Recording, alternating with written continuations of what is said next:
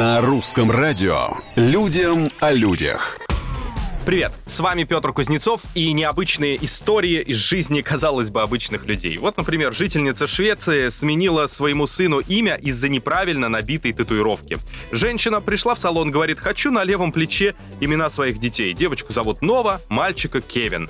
Но в процессе татуировщик то ли задумался, то ли в школе окончил только 7 классов. В общем, вместо Кевин получилось Келвин. Мое сердце остановилось, я думал, я упаду в обморок, вспоминает мама. Она, конечно, потребовала исправить ошибку, но мастер сказал, что ничего уже не сможет сделать. Он вернул женщине деньги за работу и поделился номером клиники по удалению татуировок.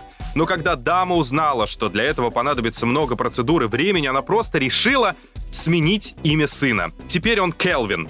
Кстати, недавно наша героиня родила третьего ребенка, девочку назвали Фрейя. Кто знает, может еще переназовут Житель Судана наговорил 20 часов по сим-карте из Польши. Он нашел карточку в трекере, который польские ученые прикрепили к аисту, чтобы следить за его перемещениями. Теперь ученым, исследовавшим миграцию птиц, придется заплатить 3000 евро за разговоры неизвестного человека. Аиста выпустили из города Седльце, после чего он пролетел 6000 километров и обосновался в долине Голубого Нила в Судане.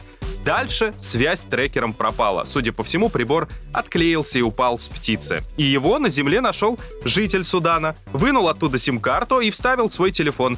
Кому-то аист приносит детей, а кому-то, видите, 20 часов бесплатных разговоров. На сегодня все, но совсем скоро уже новые истории и новые герои.